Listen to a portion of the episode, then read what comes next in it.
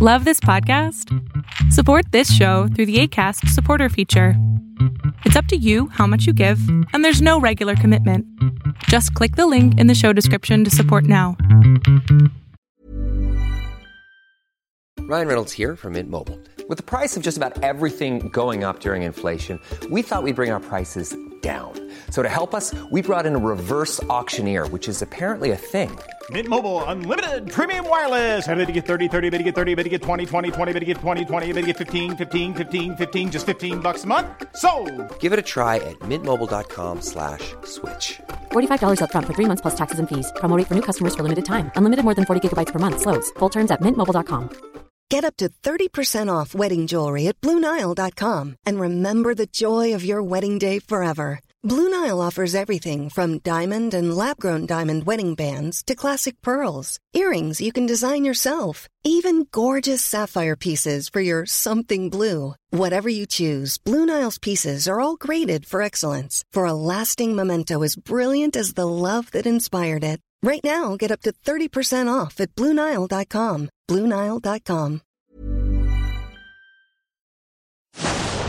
Fiction, science fiction, horror, fantasy, crime, LGBT, thriller.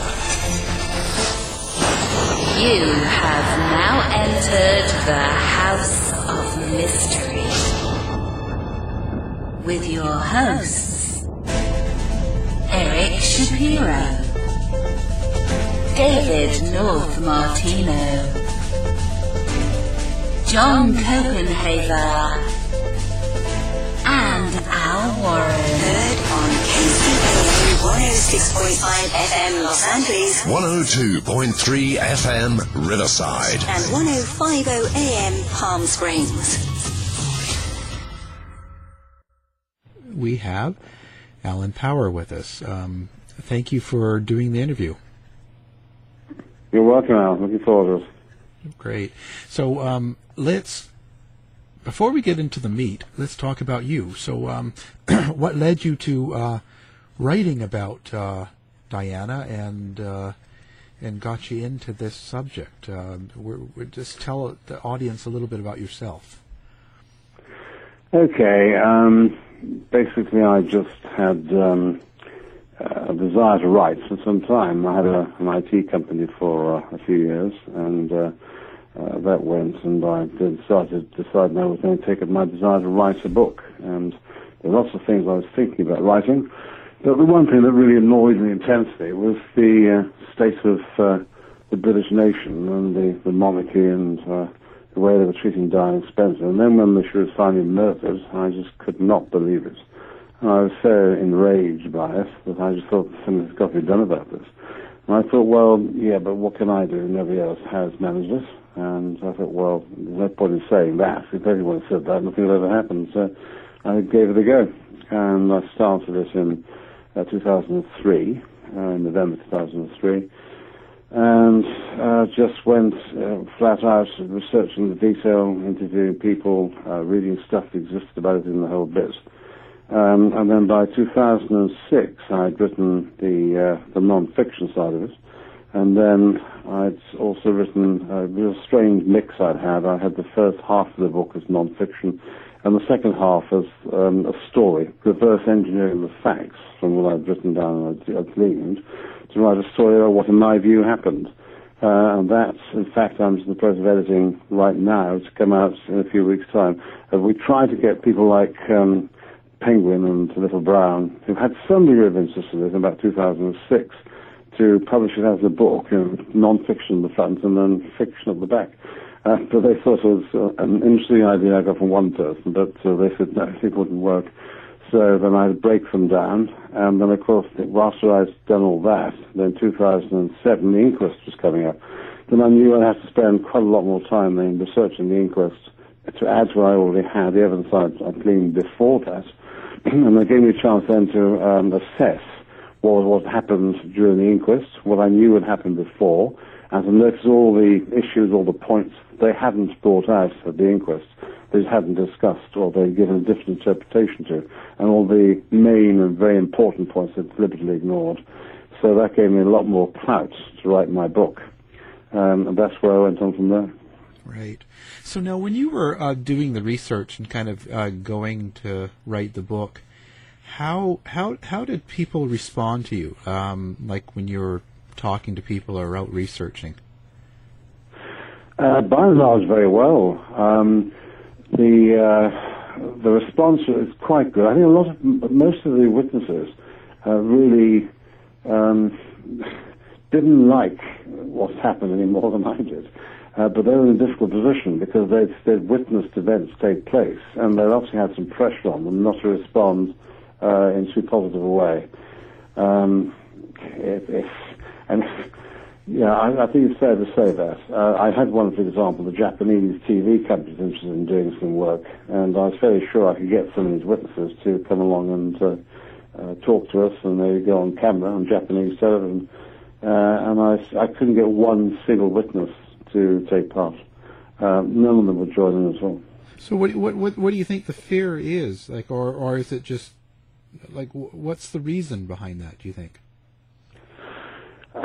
Basically, it's intimidation part of the British police and the British security services, uh, and indeed also I think the French uh, DGSE as well, the equivalent of uh, CIA or MI6 in France. They just um, were control. They're controlling the whole thing. They put a clamp on the whole thing. Uh, it was not to be released to what, what had happened, what, what had been um, responsible for her death. Um, and they just they they intimidated people. I mean, I've been intimidated myself, uh, and they just intimidated people to try and prevent them from taking the risk. Uh, it didn't work with me, and it has worked with a lot of other people out there. Right, and so um, let's let's let's start in then. Um, so, how do you um, sort of think that Diana was killed? I mean, obviously in the car, but what, what do you think the uh, how do you think the plan came about? Well, I think my, my personal view is that, um, and I think it's from a lot of uh, cross-reference information, so I can't say to you that I know, know, I watched a man give a nod to MI6. Clearly, I didn't do that. Uh, but one can glean information by reading through the evidence and, and, and understanding various aspects of what, what took place. Uh, it's pretty clear to me that the nod came from the palace uh, to MI6 um, to continue with the assassination. Um, and I think that's where essentially it came from. Uh, the MI6 group that were putting into this as a black op uh, used a team called the Increments, which is a team of uh, SAS and SBS troops that are seconded to MI6, specifically for the purpose, and indeed the Prime Minister, for specifically the purpose of dealing with um, violent situations offshore, not allowed to do it in the country, theoretically. Uh, so that was basically a team specifically for that purpose and trained for that purpose. Right. And so now I've heard a lot of different reasons. Um, why do you think Diana had to be killed? There are several reasons, and people come up with all sorts of different ideas come up about the uh, the um, mine, land mine situation and being a nuisance throughout the world, both the US, the UK, and other governments uh, in the arms industry and less, you know, the cash that they were making out of the arms industry. Um, uh, perhaps an element of truth in that, but who the main central reason that the monarchy was involved, that wouldn't mean the monarchy alone, I wouldn't have thought. Uh, the, I think the, the prime reason was that Diana had been abused from the very beginning. I mean, she was abused before she was even married. Um, Charles Windsor was even you know, shacking up with um, Camilla Parker Bowles uh, before he got married and on his wedding night. So the whole thing is just quite unbelievable. She was just abused, treated like an incubator, um, and treated appallingly, quite frankly. Um, so really, she was just used for one particular purpose. Now, she knew that, obviously not at the time, but later on she did. And when she realized what, what had happened, so how she'd been used and abused, she had her and spares, they called, so William and Harry, uh, then that was it, her job was done. And she said, when that happened, when uh, Harry was born, uh, Charles saw her in the Queen and Hospital in London, that he saw her, uh, and he left, and she said uh, she knew at that moment that he'd gone to his baby, as she described it. That was it, it was over. Uh, he'd done his job, he'd done his duty, uh, and uh, the children were there. So she was just used as a chattel, uh, and that was just quite, honestly, frankly, completely disgusting. Um, and then, of course, she got really annoyed by it. And she's a very independent individual, a very strong-willed lady, and she wasn't going to put up with it. And she had lots of evidence about what they'd been getting up to at the, the palace, and all their exploits and various predilections they had. Um, and she was making a, she made up a dossier, a thick dossier on this. She had two, a copy of it, and she gave one, the copy, to her friend uh, Simone Simmons, Simone Simmons, um, who uh, got nervous, unfortunately, and said she destroyed it after being you know, under her mattress for about a month because she was very nervous about what was going on, on behind the scenes. Uh, that was after Diana had murdered, of course. Um, so I think that without a doubt that was the prime reason for it. Also, the police spent some time trying to track down these um, stolen artifacts, as they call them, and they're checking up with Paul Burrell and this uh, guy called Brown, and one of her Diana's other butlers. And they checked, they arrested them both, they investigated them, they searched their homes a lot, and I'm pretty certain they were looking for the uh, for the dossier, not for stolen artifacts. And within about literally two years later, it took about two years to bring this thing to court. Um, Burrell was about to go into court, and amazingly, the Queen remembered, literally a matter of just a couple of days before he was going to give evidence about what he knew, what was going on. Uh, she suddenly remembered that he'd taken them for safekeeping, and there was no need to go to court at all. So it was all, all called off. Uh, the whole thing was really quite remarkable. Yeah. So do you um do you do you think um, the people that were in the car were involved, like the driver, for instance, Henri Paul? No, no, no, no. Um, Henri Paul was um, basically conned into running the show. He was basically um, uh, he, he was a very loyal servant, a loyal um, employee of uh, the Ritz Hotel, Fayed, and of and of Dodi. Uh, they worked all very well together, and he did his job, looking after them, driving around the place occasionally and there, just to help out. Um, no, he, he certainly wasn't wasn't involved, but he was known to be cooperative. Uh, he'd been he's ex-military and he was used to just doing was told, basically. And he was st- structured by MI6 um, to set the whole thing in motion, to bring it to where they wanted to be. Use the car they chose. They chose this particular car um, without tinted windows. The flash would be able to work when it went up. Uh, smaller cars, so the windows wouldn't be blacked out. Uh, all sorts of stuff. And they got um, him to drive it. I mean, they could have easily got somebody else to drive. There was another guy available. Um, and in fact, even uh, chauffeur could have been brought back in for it. Uh, but they got him to drive. They knew he would drive, and they instructed him, in my view, to take the car that particular route. That's the route it had to take, and it had to go into it had to enter the the Alma Tunnel. Uh, otherwise, you know, there would have been no assassination. Hmm. And um, so now Dodi Fayed, um, did it matter that he was in the car? Do you think there was any sort of angle toward him either, or?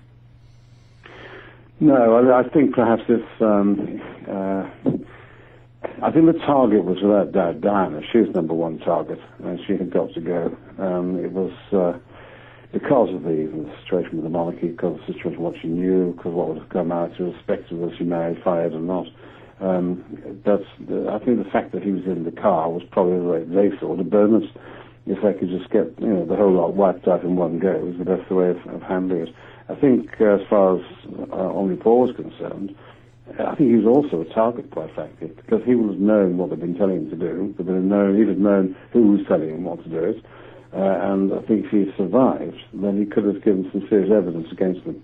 So I think uh, Fayed, uh, Diana, in fact, the only one that really wasn't on the target list was um, was uh, um, Trevor Jones. But uh, having said that, I think they'd rather he'd gone as well because uh, there was there was a man there who knew what had happened, and he's actually been known to have said to Fayed's uh, housekeeper, uh, Mackenzie, Karen Mackenzie, later, matters a few months later, that if I remember, they'll kill me. What do you think it's going to turn out now? Like what, now, now that there's um, more talk about it again, and uh, more people are doing things. Do you think they they'll ever change? They'll ever discover, or anybody will go to trial for it? I guess. Uh, well, in order to make that happen, they have to be very, very, um, very fortunate. I think. Quite frankly, I think it's highly improbable because, you know, um, anyone who's getting close to it, uh, like I like I have been, gets set on. Um, I've had um, when I was I went my flight training. I'm a pilot, private pilot. I went on some flight training in Gloucester Airport, called Staverton Airport. Uh, and on the way back from Staverton to Douglas, Isle of Man, to Ronaldsway Airport, um, the plane was half full, and I went on Saturdays on the way back. It was a few weeks before my book was published. The first one was published, you know, the one with, uh, the areas in that had been stuck in there by MI6. Um, there was a guy sitting on the aircraft next to the seat that I, I was allocated, and we went sat down, there was a long chat. He was um, MI6 GCHQ, uh, computer section. His name was Patrick, well, he was Patrick Condon, I presume. Um, and we had a long chat about the book. He told me that my book was going to cause him a serious problem, um, all sorts of stuff. Now, I'd like to know how he knew that, because the book hadn't just been published. So how was he able to read it? uh, and of course, they're supposed to have permission to do this sort of thing. They're supposed to have especially a legal framework in which they're able to apply for this sort of thing. So someone presumably must have given him permission to get access to my work even though quite recently the government have been trying to pass this through Parliament. So they'll have the power, they have, they'll be able to invoke such powers. They don't need to bother, they do it anyway. Why bother? Um, he knew all about this stuff. And he came over in terminal afterwards and just smiled at me, looked me in the eye and said, um, good luck, Alan. And then where what was going down, he's the one I'm pretty certain probably, most probably personally, put the changes in my book, put the errors in my book, to try and destroy my credibility, you know, as the public. Right. And so, how is that turning out for you? Like, how's it gone? Like with. Well, first of all, that happened, and then of course I found out about it, and so I went flat out. I think he wanted to find out actually whether in fact I knew, because if I'd known, I would just popped everything, pulled it out, uh, done all the changes, and then pushed it out again. So there'd been no need, then there'd been no point in having this other character uh, come out with some rubbish and pack of lies about me to enhance it further. Um, and this this guy came out with some stuff about my book, which was doing extremely well. Uh, 2,000 copies, hard copy, hard the first eight days. And suddenly the, this stuff is starts to falter because um, they're just saying this pack of lies about me. Um, so that has caused a major problem. Then, after I'd done all the changes for the last year almost, I've not been able to sell them in the US or in the UK still because Amazon just hadn't been able to uh, somehow organize the sales so they could be bought through the uh, through the system. So I've had a major problem over the last 15 months. Wow. And uh, is it gotten a little better the last few day, few months, or the last? Is it? No, this funny enough, I, I chuckled. Um, Jeff Bezos, I've taken it to, and he's now has got his team looking into it, and has for the last six weeks or so, maybe seven or eight weeks. Um, and it's only been this week, which in fact of days ago, we managed to sort it out in the US. You can now go on to Amazon.com and buy the um, the, the, new version, the um, updated version of the book. You now get it. You couldn't until then for the whole of the last year amazing, and no unuseful cards in the UK. I'm still to make it work over here. Uh, but the, amazing, the BBC called this last year just gone the Royal Year. Uh, so you can imagine how they feel about this book of mine being out there zipping around the place while they're trying to uh, you know, push the monarchy further forward, especially William and Kate, and try to get them to a more pleasant side of the monarchy and try and put the rest of them in the background. Have you have you um, ever talked to any of the royal family or any of their people, let's say? No, I've had Harry on my uh, on my website. Hey, I'm Ryan Reynolds. Recently, I asked Mint Mobile's legal team if big wireless companies are allowed to raise prices due to inflation. They said yes. And then when I asked if raising prices technically violates those onerous two-year contracts, they said, "What the f*** are you talking about? You insane Hollywood ass." So to recap, we're cutting the price of Mint Unlimited from $30 a month to just $15 a month. Give it a try at mintmobile.com slash switch. $45 up front for three months plus taxes and fees. Promo for new customers for limited time. Unlimited more than 40 gigabytes per month. Slows. Full terms at mintmobile.com.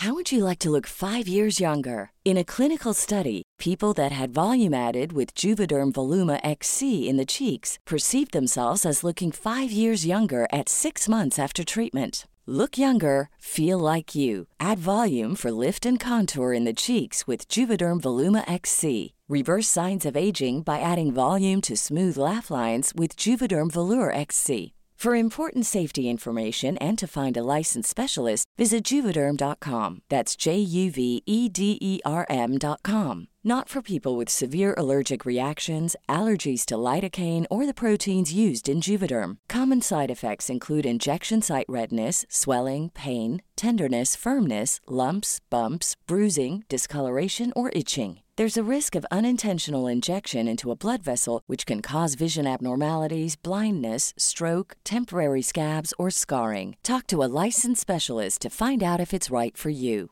Hiring for your small business? If you're not looking for professionals on LinkedIn, you're looking in the wrong place. That's like looking for your car keys in a fish tank. LinkedIn helps you hire professionals you can't find anywhere else, even those who aren't actively searching for a new job but might be open to the perfect role. In a given month, over 70% of LinkedIn users don't even visit other leading job sites. So start looking in the right place. With LinkedIn, you can hire professionals like a professional. Post your free job on linkedin.com slash spoken today. I haven't um, actually spoken to them directly at all. Um, I have considered actually trying to contact Harry because he'd be the only one worthwhile speaking to. Um, he's a bit more of a lad. He, would be, I think, bloody furious what happened to his mother. I'm not that William wouldn't, but uh, he's got a job. He's going to become king, and he's got a huge responsibility. But I think Harry might just be persuaded to uh, be a little more accommodating. So that may be, well, it is on my list, but it's not priority. Yeah, yeah. And so no response from the royal family at all? Not to my book, no. I mean, other than have MI6 do what they've been doing and have intimidation, intimidation of me, people following me across on the ferry to, to England and the ferry back over again, and then the same guy uh, with two guys in the back of the car about six weeks after he's followed me back across over to the island, um, coming down my, walking down my drive, and with two guys in the back of the car. Uh, so I spotted him and went outside and uh, we eyeballed each other. I said, what could I help him? and uh, he just looked at me, I looked at him, and he turned around and walked off. He had a reason for doing that, but uh, I don't know what it was. Back to the accident. Now, so the um, the I've also heard things about, let's say, the ambulance itself, like that come and the people that they uh, took too long and that they uh, purposely didn't want to revive Diana. Yes, I know, and it's um, uh, there are a lot of situations where you can discuss that sort of thing. You can say, yes, there's that, there's the CCTV, there's no evidence about the car itself that was used, and so on. But the problem is that I've got, and all good investigative uh, authors might do must do, is to only put down the facts, no, the truth, the, the details, something you can prove, not stuff that you believe might be the case. So when it came to the the ambulance. Frankly, there is no evidence. There's, there are documents, you can hear what people said to whom, who said what, um, uh, who said in what timing and so on, but none of it's actually definitive. And you can, you can draw conclusions. I think the guy is prepared to um, make, make stories up or just go along with his opinions, create an opinion and then put the opinion down as fact. Uh, well then yes, I suppose you can make a story up around it, but I'm not prepared to do that. I mean, that's not being investigative, but that's just uh, giving you my opinion. Who I want to know my opinion? It's um, you want to know what I've gleaned, what I've found out, what I can show you is the truth, and then you want to form your opinion. And that, that to me is how it should be. The reader is the is a judge. They read the facts you present to them, and then they make their mind up.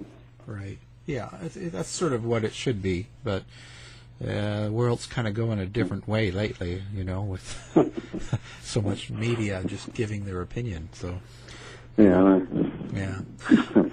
I don't know. okay. Um, now, now I've also seen there's some controversy and um, some some things going on around you, and uh, that you've had to uh, write a dissertation here. Um, uh, what, what's yeah. what's that all about? Like,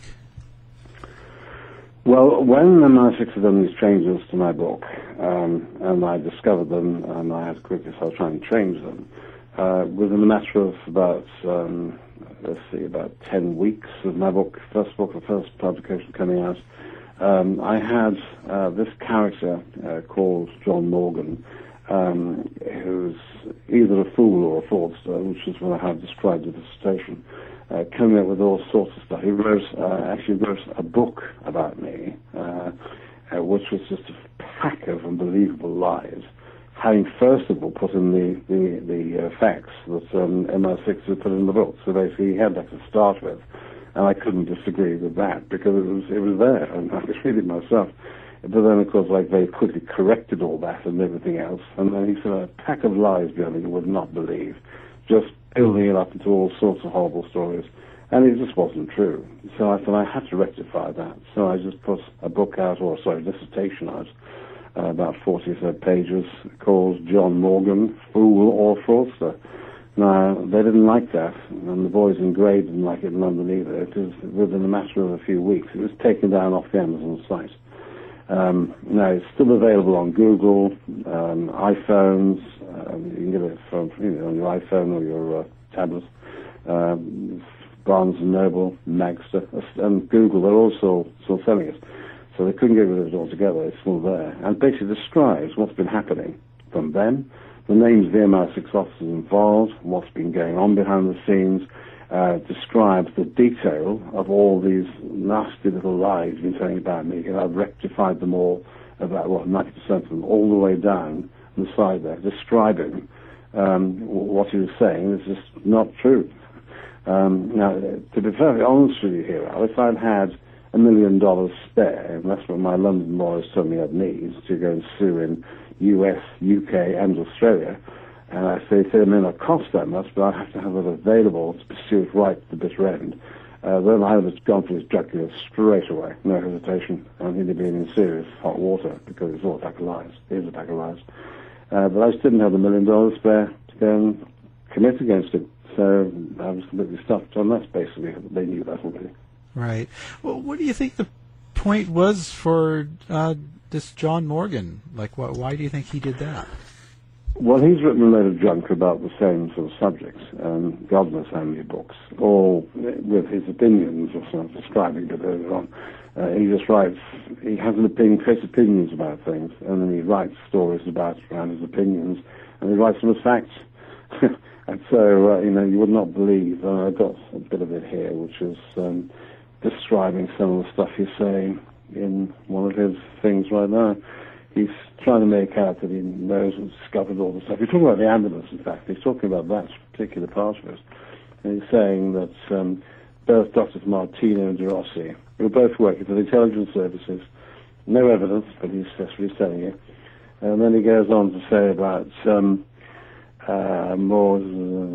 Uh, Dr. De Rossi and Martino would have been working on the night on behalf of an intelligence agency, and there's little doubt that their motive would have involved some form of reward, probably monetary. Now, that's not how you word a non-fiction book. You know, those are his actual words. You just have to write down what you know as facts, not make stories up as you go along.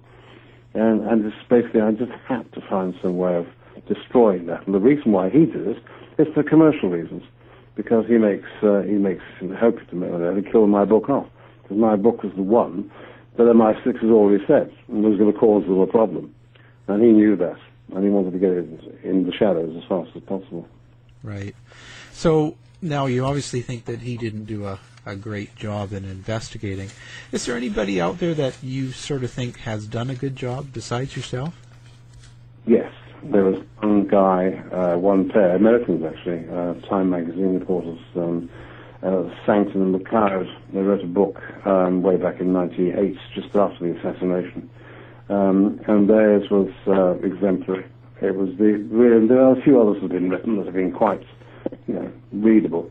Um, but apart from mine, that has really now caused MI6 a serious problem. Uh, that one from um, Sancton and MacLeod was um, was exceptionally good. Uh, they really went to town. They didn't give you a lot of rubbish or opinions. They gave you facts as they gleaned them. Uh, and the facts they managed to discover were quite alarming. And I think it was largely down to that book those guys wrote. I think they're based in Los Angeles. Uh, that, that, I think, is what caused the whole problem. That's what caused MI6 the problem. That's what caused the monarchy the problem. If that book hadn't come out, the whole lot might have quietened down within a couple of years. Right. And all the facts that um, kind of have come out in this, what do you think would be the one that would cause the biggest sort of shock from people? Um, you mean what? And as far as the, the building up towards the attack, or what? Yeah. Um, I, I think the, the brutality of it, but then I suppose you could argue, well, if they're going to have something that's got to look like an accident, and it did have to look like an accident, uh, they couldn't just do something, you know, an injector or something, and just have it just expire, they examine that and be found. That it had to look like an accident, that was crucial, it had to be brutal. Um, I, I think the whole thing, the whole story is, is just disgusting from beginning to the end, and I'm ashamed of my country for doing it. Um, it's it's just beyond the pale, quite honestly. We can ever behave in that manner. Uh, and it's a bit like, in a way, to my mind, and I start getting into politics elsewhere particularly, that you know, this business about ISIL and ISIS and stuff, and when Britain and the US go and attack Iraq in the second so-called war, where we murder half a million women and children whilst they still lay in their beds asleep, incinerating them and so on while they slept. Uh, and then Tony Blair being interviewed and saying, well, he wasn't a very nice man. That was the only excuse for, for doing what he did. Uh, that to me just disgusts me. And I think it's about time the people stood up and said, right, catastrophe, enough, finish. Yeah. Uh, so now I've, with with Diana, why, why is there still so much interest in her and that about this whole? Be- because they know, the people know, instinctively know that it was murder. Um, too much evidence came out. Uh, Sanctum MacLeod did a good job there. Um, then a lot more evidence started coming out. Um, people began to realize that basically there, there's more to this than met the eye. Um, for example, I, I know one of there's some interesting stuff happens across the board. Um, I, I know a guy called David Jones. He was one of David Cameron's inner sanctum uh, cabinet members until just about four months ago. Um, he'd read my book, and he and his wife had to, and his uh, PA. Uh, and he said to me, if I have a problem uh, with MI6 continuing going on the line, to let him know, hey, have a word with William Hague. William Hague at the time was the British Foreign Secretary, who was the political boss of MI6. Um, I said, fine, not known, Dave, let me just see how things go through and we'll work it out. Um, a few months back, uh, two people were sacked in David Cameron's cabinet. David Jones and William Hague. Uh, David Jones went completely, and William Hague was taken step down as Foreign Secretary, and I became uh, leader of the House. So I think that might be another huge coincidence, but I think perhaps not. Um, they couldn't have the boss of MI6 be prepared perhaps to go and have a word with them on my behalf.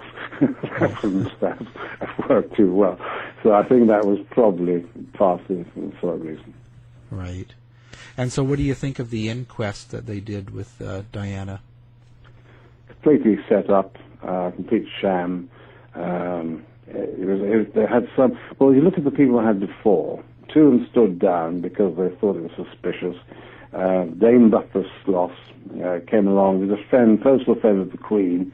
Uh, then she tried to come in and sit and form an illegal jury, as so described by three law lords after fire to challenge it. So the shoe was bruited out. And then we had this guy come in, uh, uh, Scott Baker, who, um, frankly, was just, um, in my view, keep on saying that for legal reasons, uh, was setting the whole thing up. He's there basically to, to gloss over the whole thing, give a nice sham presentation, uh, cover over all the main areas where the, where the serious issues that needed debating. None of them were. Everything was glossed over as an irrelevance. All the important questions were avoided. And I know that because I spent three or four years beforehand gleaning the evidence about what had happened before, and I know all the things he missed out. Everything of any relevance, everything that was potentially dangerous. The bodyguard that uh, uh, Trevor Jones. Yeah. So, have you ever read his his kind of book on this subject? Yes, I have. It's appalling. I mean, you've got the facts, some of the facts written down there, I suppose, but the, the English is dreadful. Um, absolute rubbish. Yeah. Um, but I mean, if you want to know what, what's happened from his perspective, anything you can do is read it, I suppose, and fill up with the way it's written.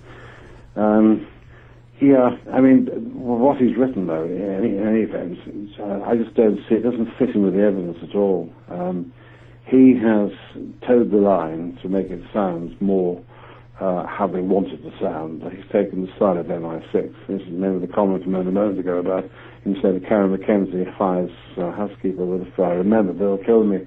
Uh, and so he was very clearly not intending to put his life on the line. So I think he's just played ball with them basically down the line. Where do you go from here? What's what's your plans coming up in the future here? Well, um, I'm now working with um, again to try and get this um, uh, this line set up over here. Amazon.co.uk sorted out. Now the dot com has been sorted out. Um, then I uh, have to try and um, get my dissertation put back up on Amazon because uh, that's where it should be. Are entitled to read the truth, I believe, draw their own conclusions. Uh, I need to have the other row of uh, lies removed, taken down, uh, because they should be. And I've uh, got the information for uh, it's going to the US, the Amazon legal side, and let's go over this next couple of days. Um, because the UK side were very happy to leave it the way it is. Six one is exactly where it is, squashing my book and taking away the criticism of uh, the other rubbish because they wanted me to go and buy the other one. Uh, because it's going to take them absolutely nowhere. There's no evidence. It's just going to take them absolutely nowhere. Unless they can handle, they can't handle people reading my book. So um, that's what's happening. Mm, okay. So now, how do uh, listeners get a hold of you? So if they want to get a hold of you or send you a message, or how would they do that? Um, I've got a website called it's Probity Press, P R O B I T Y P R E S S dot com, uh, and they can come onto that on my website and just drop me a, a, a note. I get the notes come through to me very very quickly indeed, and I respond to all of them. Delighted. Okay, and um, where can, where can they get your book now? Right now, it's still at Amazon. Well, Amazon.com now, I can say, this was less than a week ago. It's probably about Wednesday, it was put right. So for the last three or four days, and I had um, FBA at Amazon tested to make sure they could do it, and they said, yes, you can buy it now. Uh, so you can get it from Amazon.com. Great. Well, thank you very much for joining us tonight. And that's all. Delighted to speak to you. To find out more about our show, guests, or to listen to past shows from our archive, please go to www.houseofmysteryradio.com. mission has been completed. The end! By George, he's got it! It is the end! I'll see you. If you're lying to me, I'll be back. This has been a production of Something Weird Media.